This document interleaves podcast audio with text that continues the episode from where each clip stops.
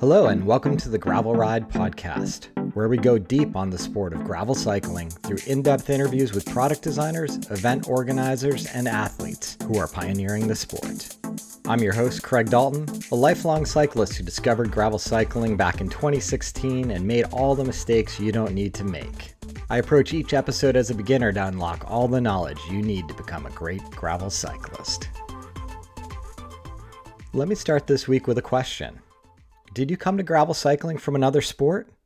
This week's guest certainly did. Brennan Wertz spent his high school and collegiate years at the front end of another pack, the USA Rowing Pack. Brennan rowed for the national team as well as Stanford University, but injury led him back to cycling, a sport he discovered in his youth here in the town of Mill Valley, California.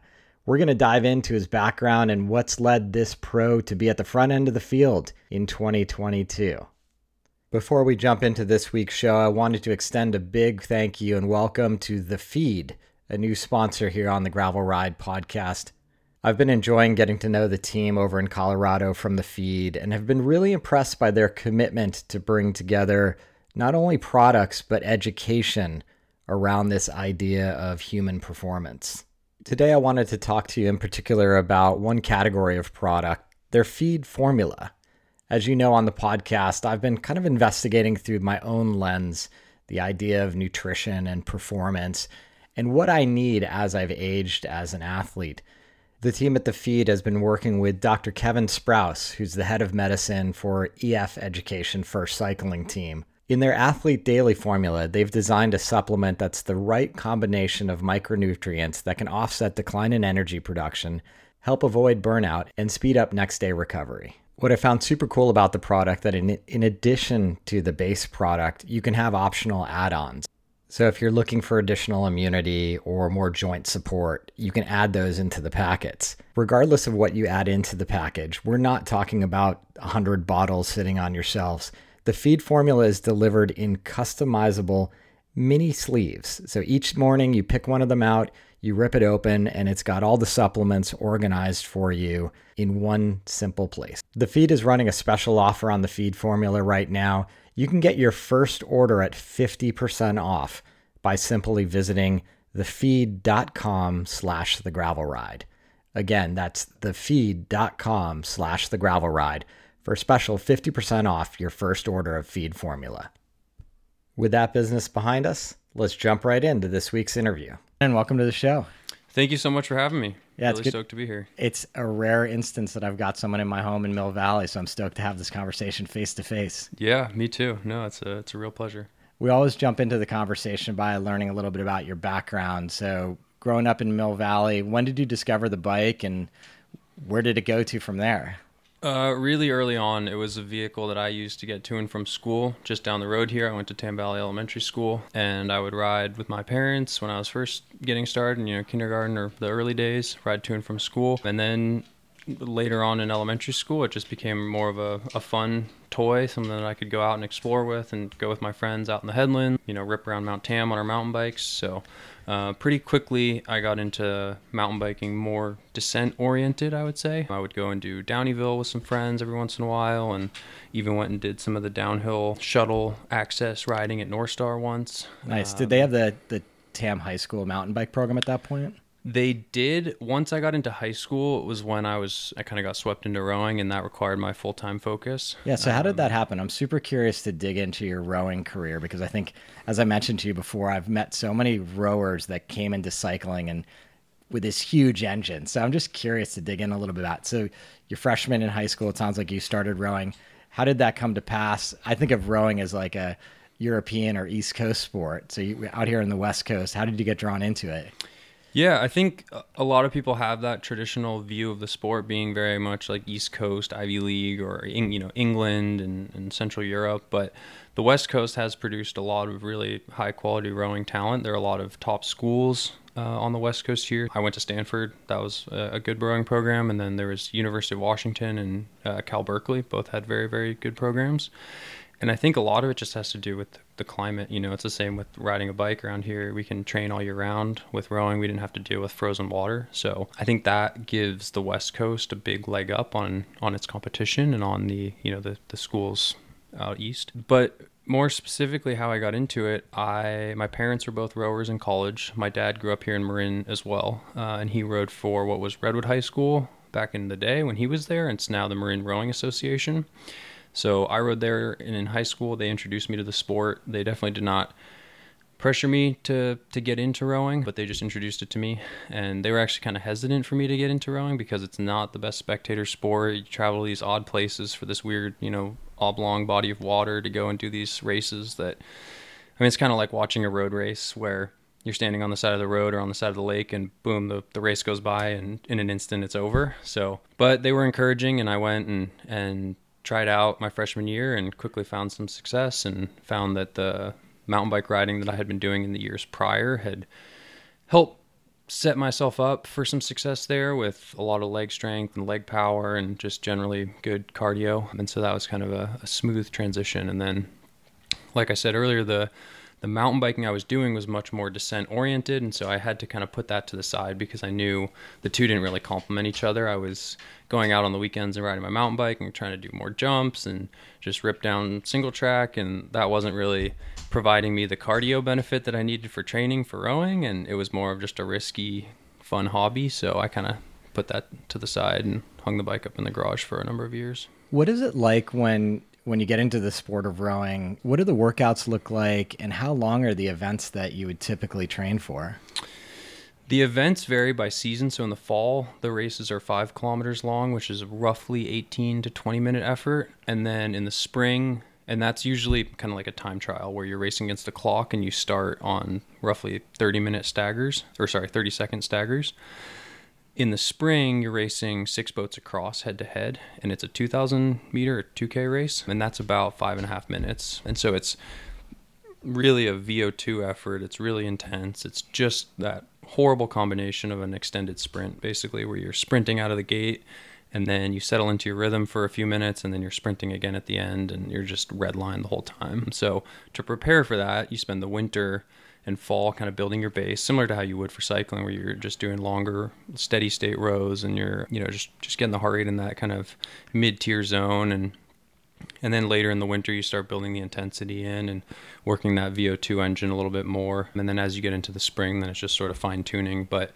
I would say that there's also a really you know it's a huge it's a t- really important team sport. Like the team element is is huge in the in the sport of rowing. And so not only is the training really important, but also the the camaraderie, but then the the technique, like matching with your teammates and, and really being on the same page as you go through the motion of the rowing stroke. Yep. Um, you have to be really in, in you know synchronized motion for it to click and for it to work well. Yeah, I've heard the technicality of rowing is just really important. Like you've got mm-hmm. to have good technique. You can have all the power in the world, and if you don't have synchronicity with your teammates, it's a complete disaster. Yeah, exactly. So yeah. going into, you know, what would an endurance rowing workout look like? Is that like sort of, you know, we think about you probably go out for six hour rides routinely. When you were training for rowing, would endurance be an hour long workout? Yeah, sort of like more, maybe 90 minutes, two hours. So often what we do uh, when I was at Stanford, what we would do is we'd go out on the bay in the morning when the water was calm and we'd do maybe two hours on the water. We'd mix in some intervals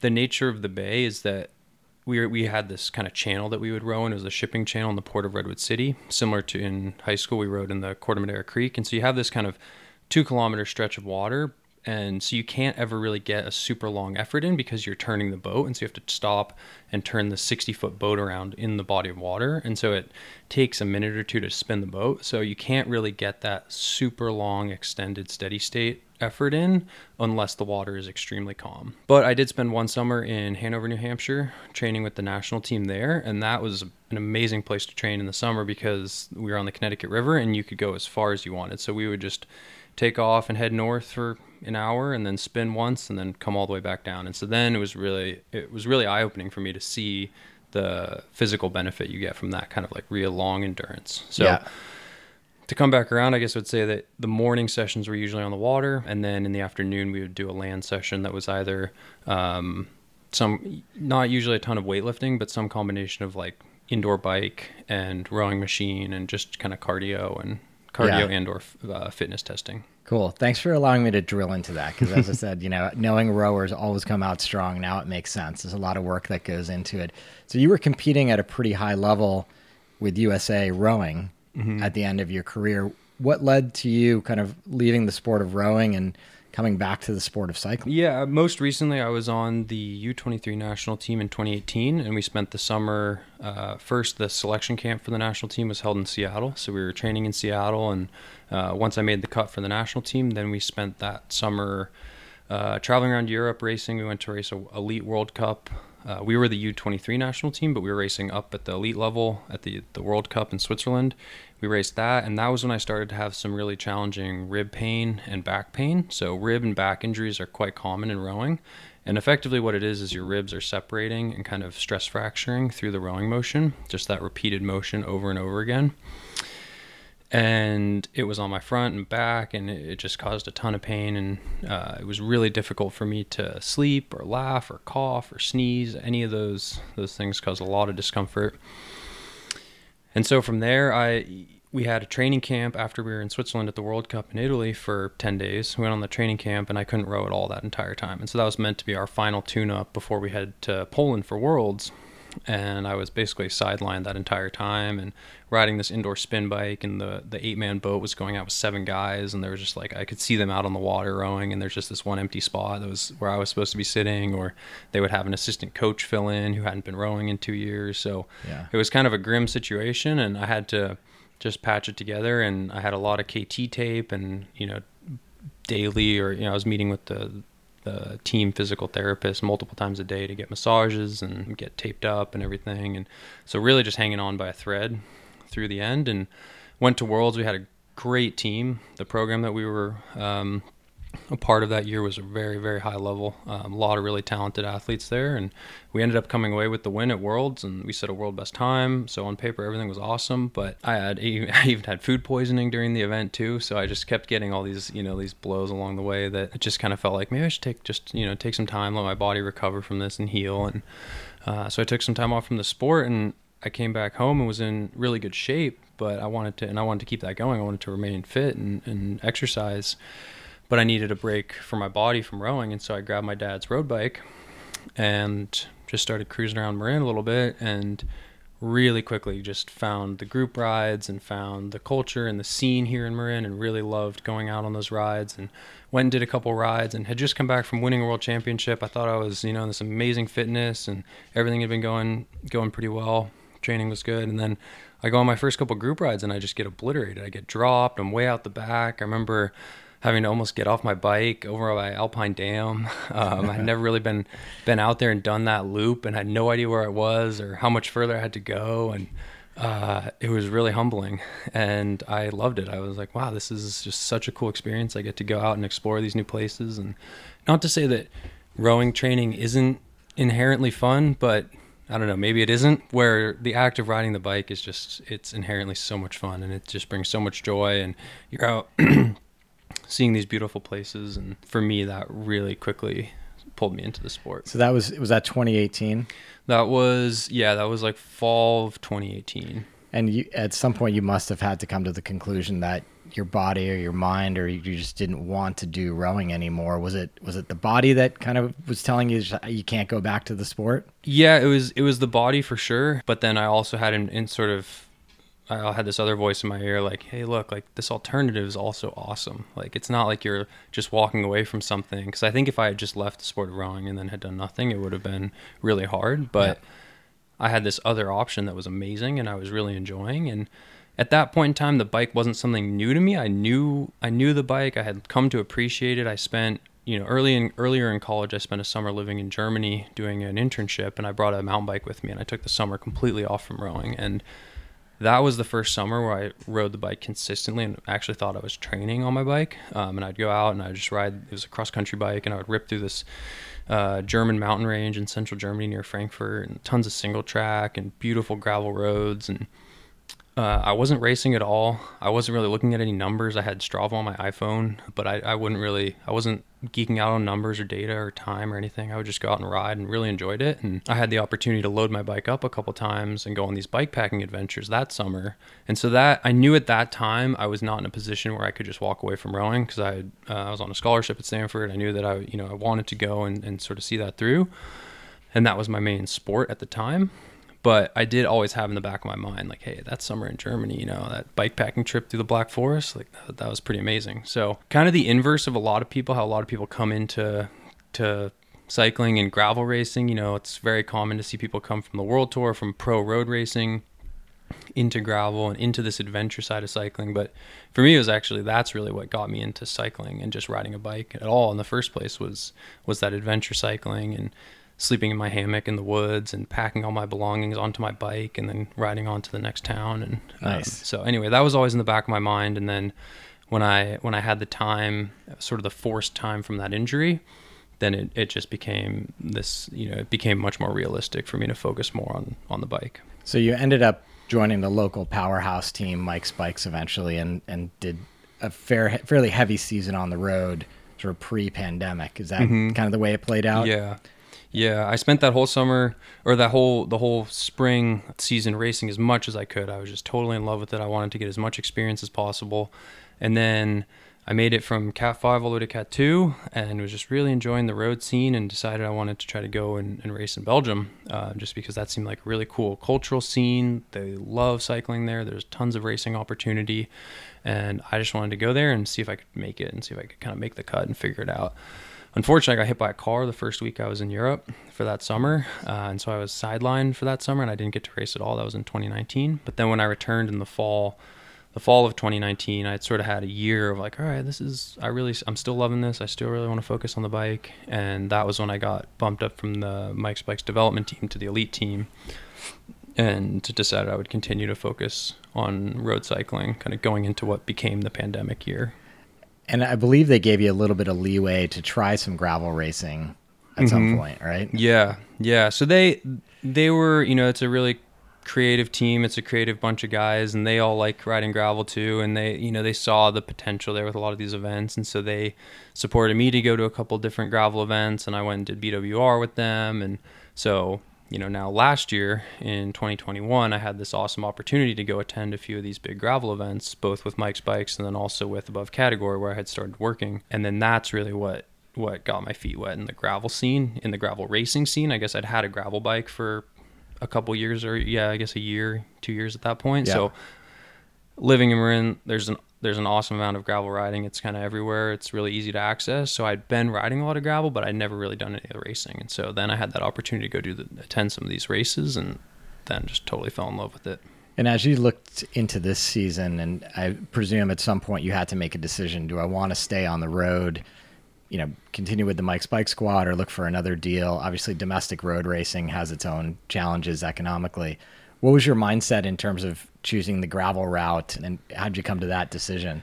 Yeah, I think last year I had a really amazing learning experience in that the month of June I spread myself way too thin. I started the month off with Unbound, and that was my first big high profile gravel race. And we built a very, very specific custom mosaic gravel bike for that event with above category. And I really enjoyed going through the process of designing this bike specifically for this one event and yeah. and specking it out with all these amazing components. And that was when I really began to see the power of building these relationships with sponsors and working with partners that you really value as an athlete and that the brands really value you as an athlete and that there's this really awesome mutual um, respect for one another and understanding that like hey we're going to do something really cool together with this project. And so we put together this amazing bike.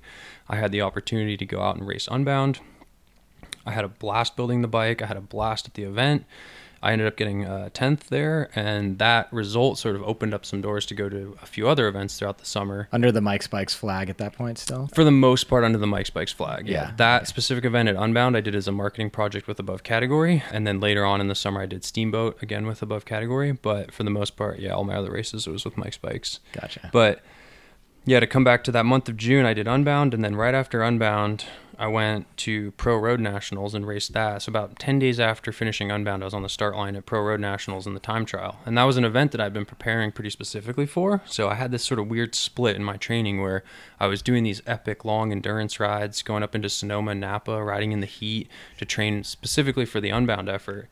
But I was also during the week doing intervals on my TT bike, knowing that a week after Unbound, I'd be racing the Pro Nationals time trial. And that was a big I wanted that to be a big focus of mine, the time trial, but just the way that the calendar worked, it it just it was too short of a window for me to recover fully from Unbound Yeah. and then prepare for the time trial. So I can't remember what I got. I think I got like 15th or 16th, and I was I was pleased with it, but I knew like I could have done so much better. My power target was 50 watts under my power target, and uh, at Pro Road Nationals, and the following weekend I went and raced Elite Nationals because Mike's Bikes is an elite, an amateur elite team, and so we got to race up at the Pro Road Nationals, but then we went to the Elite Amateur Nationals, which is kind of like our national championship at our level. And by that point, I felt like I had recovered a little bit more made a few minor fit adjustments to my time trial bike. Felt like I was flying on the TT bike. Uh, ended up getting second in the the TT at nationals by I think two seconds. So a bit frustrating, but I felt like I you know I hit my power target. Uh, everything kind of clicked and it all it all worked. But I still felt like I left that event like I don't know. I just spent these two weeks doing these these national championships on the road, and the racing super intense and it's super fun and it's really awesome to push yourself like that and be in that environment around all these, you know, like at Pro Road Nationals, you're racing next to people you've watched on TV for a number of years and you're like, oh, I'm right here next to them now. So it's a super cool experience. But, you know, I finished those races and it just seemed like I was kind of looking around and they're just, everyone just after the race kind of went and did their own thing. They went their own separate ways and no one was really talking to each other. It wasn't, it just didn't seem like all that much fun. I was Yeah, like, what's, what's that- going on here? You Like, compare that to your Unbound experience, where everybody Yeah. there's a there's a joy at the finish line. hmm and everybody's celebrating each other and it's this huge party and there's you know barbecue or whatever and it just it's it's a little bit more of a of an experience and so then i'd kind of had those two those two national championship experiences and then to finish june off i think it was um, early july i went down to san diego for belgian waffle ride and that was that was kind of the moment when I was like, I think there's something like that's re- something really attractive here with gravel, and I went and did that race, and it felt just as professional as pro road nationals. Like we had there was a caravan, there were cars, we're taking feeds from the the follow car, we're getting bottles, like everyone's you know riding very professionally. But then afterwards, it's this huge party and everyone's having a good time, and you're you're chatting with sponsors, and there's this big expo, and there's tons and tons of people, and I, I just I thought like, oh, this is I think this is much more my speed. This is really what I'm what I'm into. Yeah, I remember watching some of that coverage and seeing a couple Mike's Bikes jerseys, and I was like, one, that's just fun to see the local team down there uh, doing it, and two, I was sort of scratching my head. I was like, well, who are these guys? So you know, it's great full circle to to kind of have you on the podcast now and talk about that journey. Yeah, no, that was an amazing moment, and then and then that really was the the turning point I think for me, where I realized like I think there's something here that I need to focus more on and, and pay more attention to, and at that point, then I started looking at to to all the other gravel races throughout the rest of the season, and like what can I get entries to, what can I attend, and from there I got to go to Steamboat and did the rest of the Belgian Waffle Ride series, and uh, ended up coming second in the overall for the Belgian Waffle Ride series, and just really loved the the the way that that season unfolded and having the opportunity to go to all those races it was really a really a privilege Yeah, that's awesome. So it sounds like 2022. This you're defining your own schedule. Can you talk one the the team and organization that's supporting you this year, and then two, let's talk about you know your first month of racing this year and all the big events you've hit and, and the successes you've been having. It's been great to watch.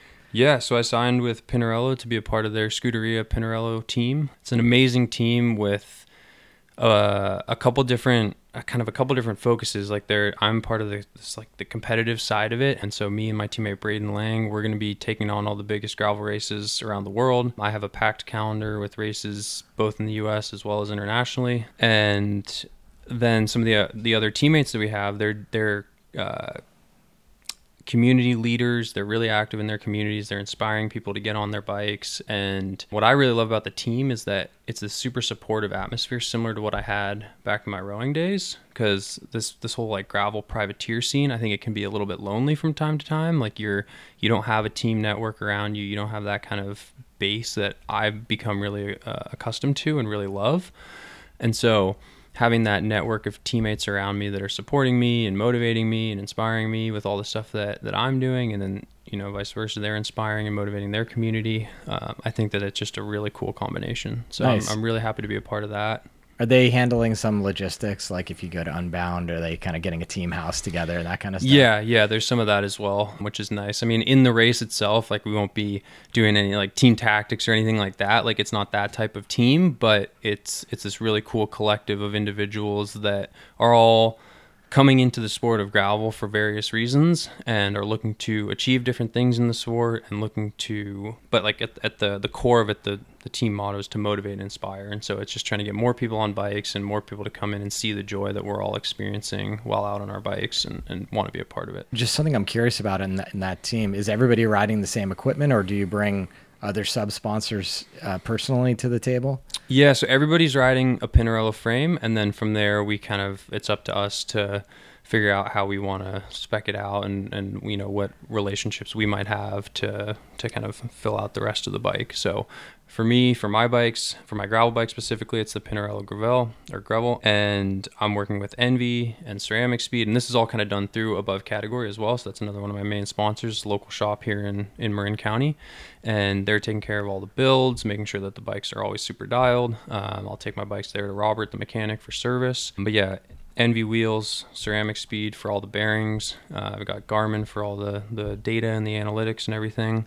Uh, SRAM Road components for everything. Uh, René Herse tires. So yeah, it's really a special build, and it's been really fun to be a part of the process of putting together all those various sponsorships and, and building this incredible bike that I get to now spend the season racing. Yeah, I'll put a note in the show notes for a picture of your bike because it is a beauty and top end across the board. It's real. It's just a beautiful machine to look at for sure. Yeah, thank you, thank you. Very feeling very fortunate to have the opportunity to ride such an incredible machine. Yeah, so you've you've come out in 2022 just smashing. Not only like super busy and hitting a lot of races, but having amazing success thus far. Remember, as we were trying to schedule this, it's kind of mm-hmm. like I'm racing every weekend. I have like a kind of two day window between traveling to the next thing. So you've done some grasshopper, won a grasshopper this year already, and just this past weekend you won the Shasta Gravel Hugger. Mm-hmm. Yeah, yeah, it's been really really fun to get out and, and hit these early season races hard, and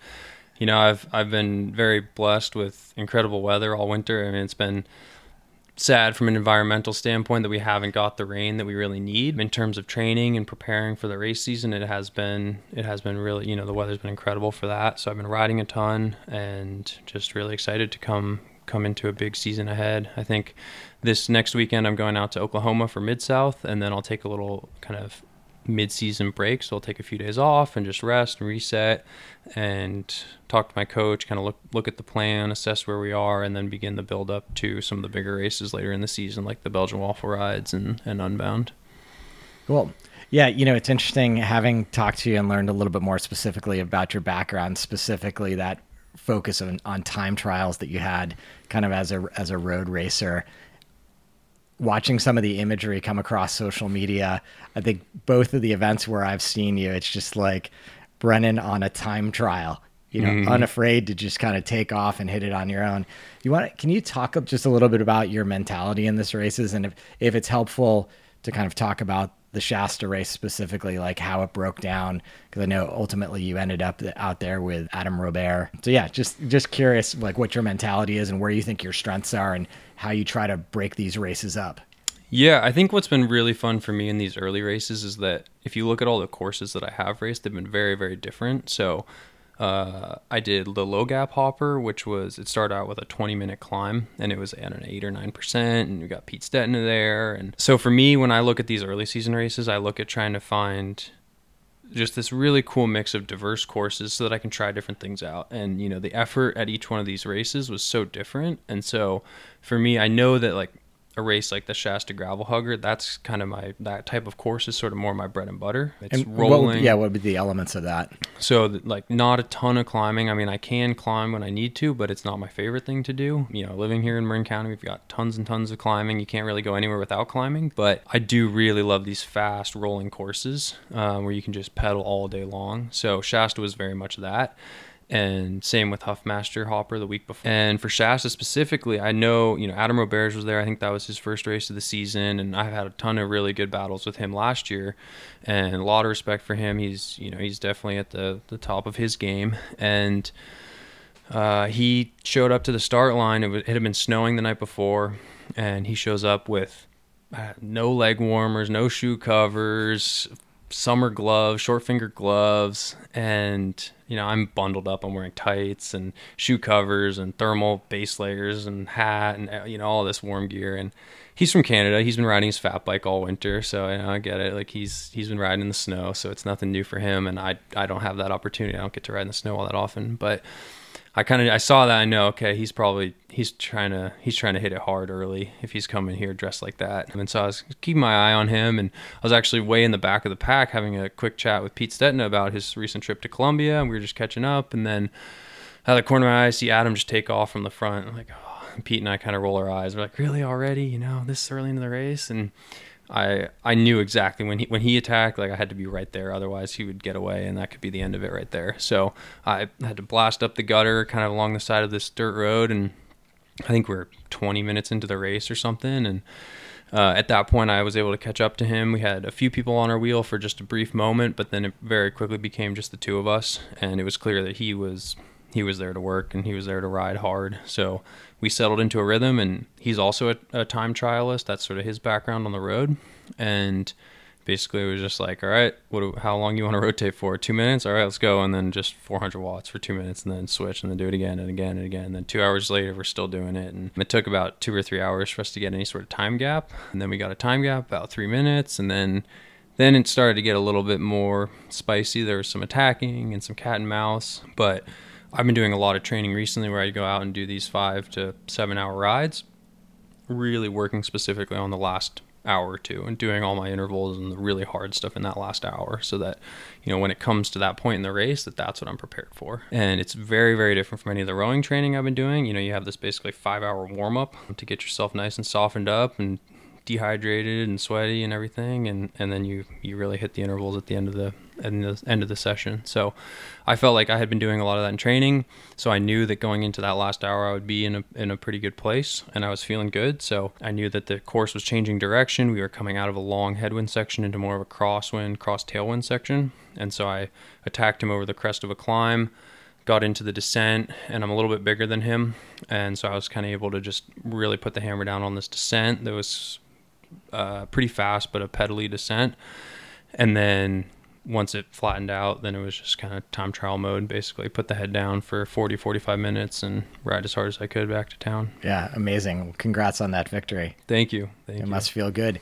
Now, going into, I feel like Mid South is going to be the big test because obviously, I mean, the Northern California scene is all, the scene is always cracking this time of year, and for me, I encourage anybody who's interested in seeing who's going to be at the front end of the field to look at those grasshopper results because the last few years running, aside from the pandemic, you could always see who was coming out mm-hmm. in, with really good form.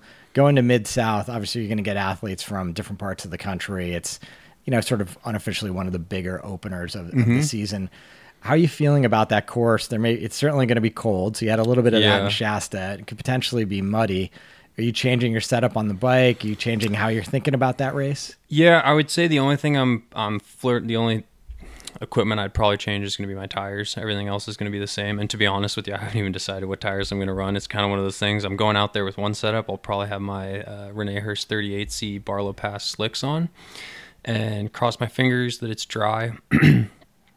but yeah, it does look like there's snow on the forecast for Friday, so the day before the race. So we'll see what happens there. I will bring definitely a spare set of Navis just in case it does get really nasty and muddy. But I'm crossing my fingers for a fast dry race. I think that would that would suit me a little bit better. But with that being said, a crazy mud fest, it's one of those things where it could be an epic experience. You never know what's going to happen, and I would also embrace that wholeheartedly. Yeah, yeah. I really enjoyed watching um, Payson battle Pete Stetina that one year, and it was interesting as someone with a mountain bike background. I saw how Pete was treating his bike versus how Payson was treating his bike. And it just seemed to me that at some point Pete's bike is going to fall apart mm-hmm. because he was just not babying it. He wasn't cleaning it in the same way Payson was, and so it was interesting to see it kind of play out in that in that respect. I do. I I mean, I tend to hope for the all the racers' sake that it turns out to be a dry year, and hopefully it's just the snow, cold snow, hard pack, and it'll be a fast fast uh, day because I think that'll be mm-hmm. a, an interesting race to watch. Yeah, I'm I'm really excited. I was messaging a little bit earlier today with both Payson and Ted King, and we've been talking about you know setups and everything, and it's going to be a good one. I think I think a lot of the top contenders are going to be there. It'll be our first big showdown of this this season, and I, I couldn't be more excited to be kind of lining up against the, the top of the, the whole world's gravel scene at the moment. Yeah, yeah. It feels like I mean, obviously last year we had a bunch of races go off, but it didn't feel like with what had happened in 2020 with the pandemic, it didn't feel like it was full throttle, and and everybody didn't have the same choices and opportunities. And I feel like 2022 is a clean slate. Like mm-hmm. everybody's getting to where they want to get to. The races are going off, and it's just going to be fun to see all these talented athletes just kind of attacking this race season. Yeah, and I think it'll be interesting too to see like what people have been up to in the off season. Like my off season was very brief. You know, well, I took a month completely off the bike, but then pretty quickly got into riding quite a bit. And then, you know, like I said, we had amazing weather. So I was training a lot. I did the coast ride all the way down to San Diego with Ted King and a bunch of others. And so, yeah, I'm just really curious to see like how everyone's recovered from last season because that season did go pretty long. And I think people got really excited and hit it super hard for a long period of time, going way late into end of October and so I'm just super excited to see like where where everyone's at and get this kind of first first barometer, first opportunity to gauge everyone's form, and and then you know we'll take it from there. Yeah, you mentioned you've we've got obviously a lot of gravel athletes coming from the world tour who have had long careers and have come to gravel. You're kind of at the beginning of your career coming in and charging. How, are you intimidated when you get on the line against some of these names that you've you know seen in the pro tour? I think I was a little bit last year, but at the same time, like I, I didn't grow up watching cycling. Like I didn't, you know, we'd watch the Tour de France every once in a while, and that was cool to see. But to be honest, like I didn't really know who these people were anyway. Like, you know, as I've come into the sport of cycling, I've done my I feel like I've done my due diligence to watch as much road racing as, as I can. And I love watching road racing. I love watching the classics especially. But yeah, I think I think that's only really become something that I've come to appreciate in the last year or two is is having the opportunity to line up against these guys that have come from this incredible background in the sport and someone like Laurens ten Dam who's been at the, the top of the road cycling scene for so many years and now to get to line up with him at the start line in Unbound or at any of these gravel races is, is a huge honor. So yeah. I think yeah, it's it's it was I was nervous last year and now I think I view it really more as an honor and I'm just excited to get to line up against all these fierce competitors and have a have a solid battle. Yeah, it sounds like you're willing to put it on the line for the win, mm-hmm. no matter who's there. Yeah, yeah, exactly. Yeah, you know, it's it's also part of the I think part of the sport. You have to be really focused on on your equipment, on your own your own race. Like you can't just go out there and ride as hard as you can for the first hour or two, knowing that you're going to explode and pay the price for that an hour, eight, nine, ten, yeah. whatever. So you have to really be self aware. You have to know where your fitness is, what you're capable of at that moment in time, and then also manage your bike and your equipment and yeah. know that you're not digging yourself into a hole you can't get out of. Particularly in these ultra distance races like Unbound. You know, mm-hmm. it's a mm-hmm. different story, right? You know, I've heard from other pros that, you know, the first 30 miles is super intense and there's a lot of jockeying. And then it'll shake out a little bit, it'll settle in, and then kind of realizes like you know we're gonna be on the bike for I don't know ten hours, and it's uh, there's a certain amount of miles we just need to cover, mm-hmm. a little more tranquil, and just mm-hmm. get through it, and then we'll attack each other later. Yeah, exactly. Yeah, it's very much what it was. Even this past weekend with Adam, you know, there was three hours or two, two three hours where we were just working super well together. It was basically a team time trial. We're just rotating, knowing that Pete Stetina and a few others are behind chasing, and the harder we're riding together now, it's just putting us further and further ahead of them, and that'll pay off in the long run. So yeah, it's a it's a really fun way to race a race. You mentioned sort of some of the high points for the rest of your year, and correct me if I'm wrong. You're doing Unbound and the BWR series. Mm-hmm. Yeah, so I decided not to apply for the Lifetime Grand Prix this year. I'd already kind of set up my calendar, and a few of those races didn't quite suit me. And I'm really excited about Steamboat too. And coming from sea level, I think going up and wanting to prioritize Steamboat as one of my big races for the year, but then doing Leadville the day before just sort of felt like I was probably shooting myself in the foot. So I'm super excited to watch that whole Lifetime Grand Prix shake out and see, you know, follow that from season start to end. Yeah. And uh, I couldn't be more excited to follow it. But for me, for my calendar, I'll be focusing more on Unbound, Steamboat, Big Sugar at the end of the year, and then throughout all that, I'll have the BWR series going as well. So I'll try to do uh, as well as I can in the overall there. Nice. Well, it sounds like you got an exciting season ahead of you. Yeah, yeah, I couldn't be more thrilled. Yeah, that's awesome. Well, thanks for coming by and talking about it. It's great to get connected with you. You know, I'll be rooting from from the hometown for you. Definitely. Thank you so much. Really, it's been a pleasure. Cheers. So that's going to do it for this week's broadcast. Big thanks to Brennan for joining the show, and huge thank you to the feed for joining us. Remember, to get that 50% off the feed formula, simply visit thefeed.com slash the gravel ride. If you're interested in connecting with me or other gravel cyclists, I encourage you to join the Ridership at www.theridership.com. It's our free global cycling community for gravel and adventure cyclists. If you're able to support the podcast, there's a couple easy ways you can do that. You can visit buymeacoffee.com slash the gravel ride for financial contributions. But I'd also just encourage you to share this episode with a friend or one of the earlier episodes. Sharing is a great way to spread the word. That, along with ratings and reviews, are hugely helpful to everything we're doing here at the Gravel Ride. Until next time, here's to finding some dirt under your wheels.